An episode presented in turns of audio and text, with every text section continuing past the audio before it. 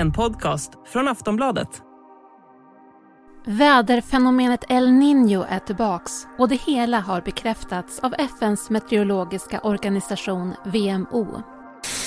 The impact of uh, the El Nino event on global temperature is likely to uh, surge the global temperature because uh, El Nino will add up to uh, the um, uh, anthropogenic warming and uh, likely to increase the global temperature. Redan nu hör vi om rekordvärme och den här måndagen var den varmaste dag som någonsin uppmätts globalt. It was the hottest day ever on planet Earth since the record keeping started about 140 years ago. Går det att dra någon koppling till pågående El Niño även om det precis dragit igång? Hur kommer temperaturerna att påverkas framåt? Senast vi hade fenomenet var 2016 men ingen El Niño är den andra lik. Så vilka blir konsekvenserna och vad har vi att vänta i Sverige? Du lyssnar på Aftonbladet Daily. Jag heter Eva Eriksson.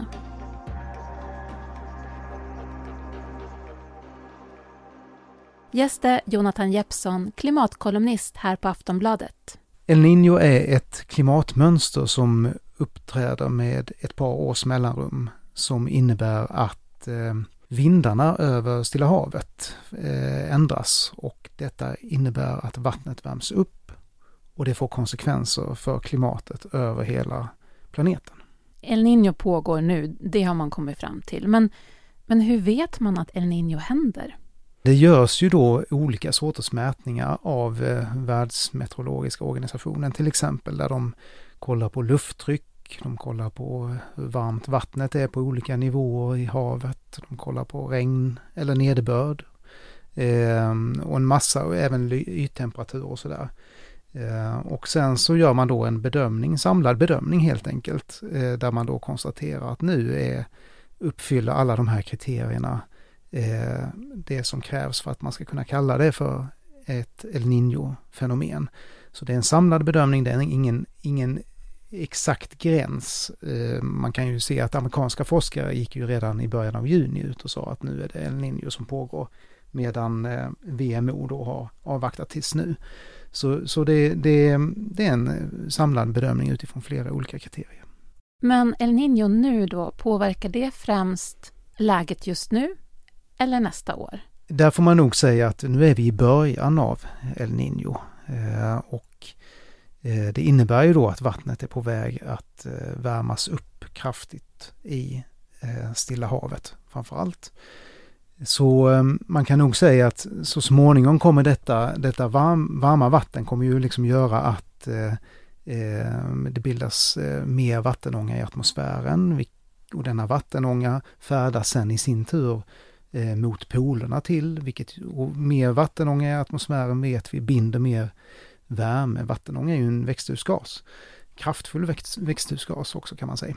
Eh, så de största konsekvenserna kommer vi, har vi inte sett än om man säger så, utan de kommer att komma under höst, under vinter och nästa år. Så det att i måndags då, då var det den varmaste dag som någonsin har uppmätts globalt. Det är inte kopplat till El Niño nu?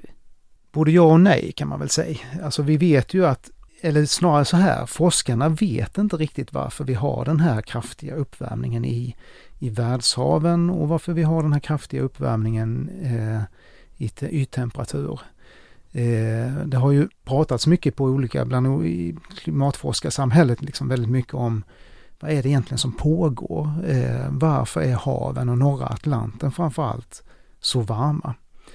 Och då har man eh, spekulerat lite grann. Är det för lite ökensand som har blåst upp från Sahara? är en spekulation eh, som skulle kunna liksom sudda eh, atmosfären. Eller är det då att vi har förbjudit, eh, vi har bytt fartygsbränsle vilket gör att mindre andel aerosol, alltså små sot och svavelpartiklar finns i atmosfären. Och det är detta som gör att haven suger åt sig mer värme. Eh, allt sånt där spekuleras det nu i. Ehm, och och eh, forskarna är lite villrådiga till varför vi just nu när vi är på väg ur en La Niña-period, alltså El Niños motsats, eh, och på väg in i El Niño redan nu har den här rätt markanta temperaturökningen. Så man vet inte riktigt? Eh, nej, man vet inte riktigt eh, utan det är då olika teorier om, eh, alltså eh, norra Atlanten och, och, har ju varit jätte, alltså har ju haft en stor avvikelse eh, och varit väldigt, väldigt mycket varmare än vad den brukar vara.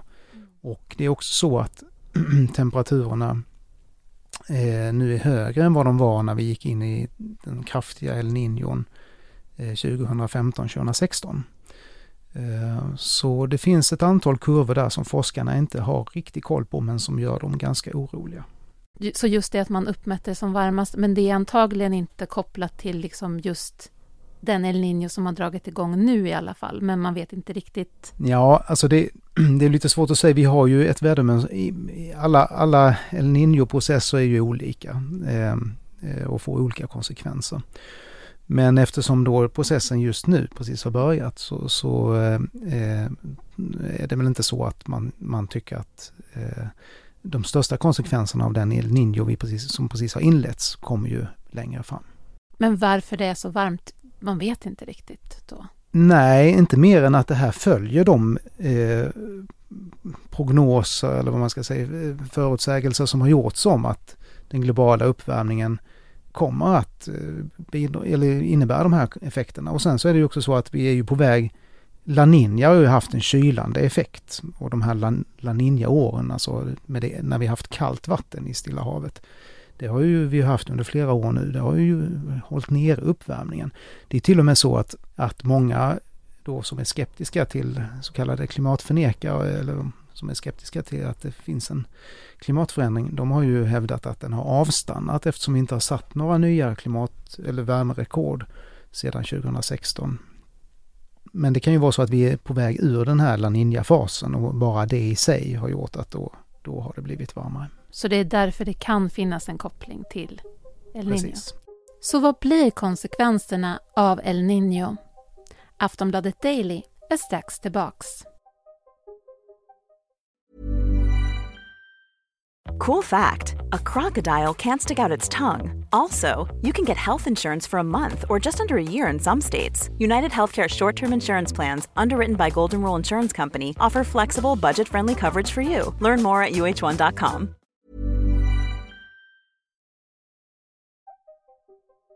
Man hör ju i år då om extremväder runt om i världen och om det här är då innan eller precis när El Niño slår till vad är det då för konsekvenser vi kan tänka oss för nästa år? Ja, men normalt när en eh, El Niño eh, aktiveras eller slår till så förändras ju då vädermönstren över Stilla havet. Eh, och det gör ju att eh, till exempel så under förra kraft, kraftiga El Niño 2015-2016 så blir ju eh, blir det ju torka på ett antal platser.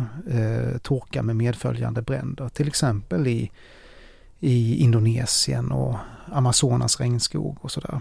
Eh, och det är ju någonting som man lite grann bävar för nu, forskarna, att, att Amazonas kan ta rätt mycket stryk även den här gången. Amazonas som redan är liksom eh, börjar närma sig någon sorts tipping point för att vara ett, ett eh, eh, självupphållande system.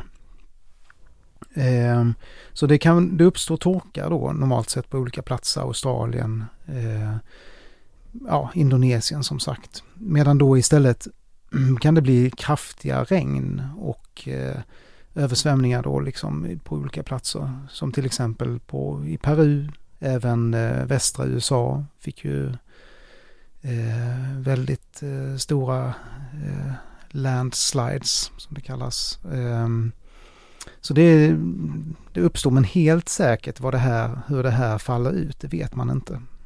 Nej. Hur påverkas vi i Sverige? Vi påverkas på det sättet att eh, det kan bli temperaturrekord även här.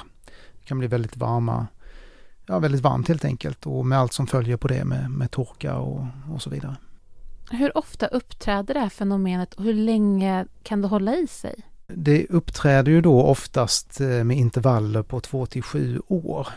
Eh, och nu har vi haft ett rätt så, nu har vi haft flera år där det har varit, eh, ja det är ju ända sedan 2016 då, så det har ju varit rätt, en rätt lång period som vi inte har haft något El Niño fenomen. Och tittar man på La Nina så höll ju den i sig i, i flera år men, men så länge brukar ju inte El Niño, vad jag vet mm. i alla fall, jag har inte närstuderat detta men, men vad jag vet så brukar inte det hålla i sig eh, mer än över ett eh, år ungefär och det brukar kulminera då vid, det är därför det heter El Niño, Jesusbarnet, för att det kulminerar kring, kring eh, jul. Påverkas El Niño utav klimatförändringar? Ja, det finns, det finns sån forskning eh, som gör gällande att eh, El Niño-processerna kommer att förstärkas av klimatförändringarna. Eh, och att det här är på ett sätt ett självförstärkande kretslopp i sig. Att klimatförändringarna förstärker El Niño-effekten eh, och El Niño förstärker klimatförändringarna eller snabbar på dem. Eh, och det, jag läste en studie igår som handlade om att just en El Niño Eh, i framtiden, om de blir kraftfulla så kan de också påverka strömsystemet eh, kring Antarktis, vilket bidrar då i så fall till att avsmältningen där blir betydligt kraftfullare.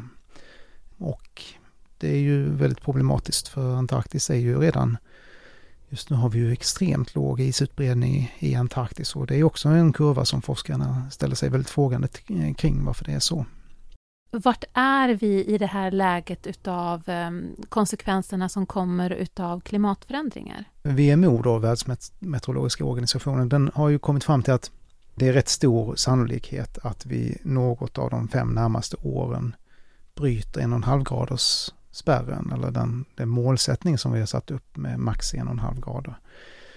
Och det är väl många forskare som sätter det som någon sorts eh, ja, men någon sorts gräns för när, när stora system kan börja eh, destabiliseras. Eh, så vi är väl i början då av den process som kan innebära att stora system som till exempel istäckena eller metanet i, i Sibirien eller havsströmmarna kring Antarktis och så vidare, att de på allvar börjar destabiliseras. I den processen kan, är vi ju precis i början. Men de konsekvenserna kommer ju inte att få vi att drabbas av så mycket utan vi är ju fortfarande, vi drabbas ju av det här med, med sånt som utspelar sig som, som extrema väderhändelser. Eh, de riktiga konsekvenserna de kommer ju liksom ganska långt in i framtiden eller i alla fall eh, ligger det decennier bort. Är vi i ett läge där man bör känna oro? Ja, alltså absolut. Eh, det, det, man ska känna oro och den är befogad. Eh, och om man inte känner oro för sig själv ska man känna oro för, för sina barn och barnbarn och barnbarnsbarn. Liksom, för att eh, det är ju de som, och även eh, generationer längre fram. Vi har ju ofta ett, ett eh, rätt kortsiktigt sätt att se på det här att med klimatförändringarna att, att vi, det är väldigt svårt för, för människor att, att se Eh, börjar man tänka, eller se in i framtiden på det sättet, börjar man tänka liksom någonting ska hända tio år, det blir rätt svårt att förhålla sig till det. Om tio år kan så mycket ha hänt. Och så ser vi ju ut, eh, alltså, vi är ju liksom biologiskt disponerade så att vi har väldigt svårt att föreställa oss framtiden och även börja tänka på barnbarn som, man inte ens, som inte ens är födda till exempel. Det, det är väldigt svårt. Men det är ändå så vi måste börja tänka att det, det, eh, den här, de flesta människor som ska leva på planeten har ju inte fötts än. Liksom. De finns inte än. Så eh, det är för deras skull vi, vi ska agera. Det sa Jonathan Jeppsson, klimatkolumnist här på Aftonbladet. Jag heter Eva Eriksson och du har lyssnat på Aftonbladet Daily. A lot can happen in the next three years. Like a chatbot may be your new best friend. But what won't change? Needing health insurance. United Healthcare Tri Term Medical Plans are available for these changing times Underwritten by Golden Rule Insurance Company, they offer budget-friendly, flexible coverage for people who are in between jobs or missed open enrollment. The plans last nearly three years in some states, with access to a nationwide network of doctors and hospitals. So for whatever tomorrow brings, United Healthcare Tri-Term Medical Plans may be for you. Learn more at uh1.com. Du har lyssnat på en podcast från Aftonbladet. Ansvarig utgivare är Lena K Samuelsson.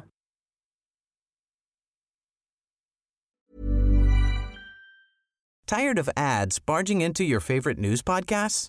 Good news. Ad-free listening is available on Amazon Music for all the music plus top podcasts included with your Prime membership. Stay up to date on everything newsworthy by downloading the Amazon Music app for free or go to amazon.com slash news ad free. That's amazon.com slash news ad free to catch up on the latest episodes without the ads.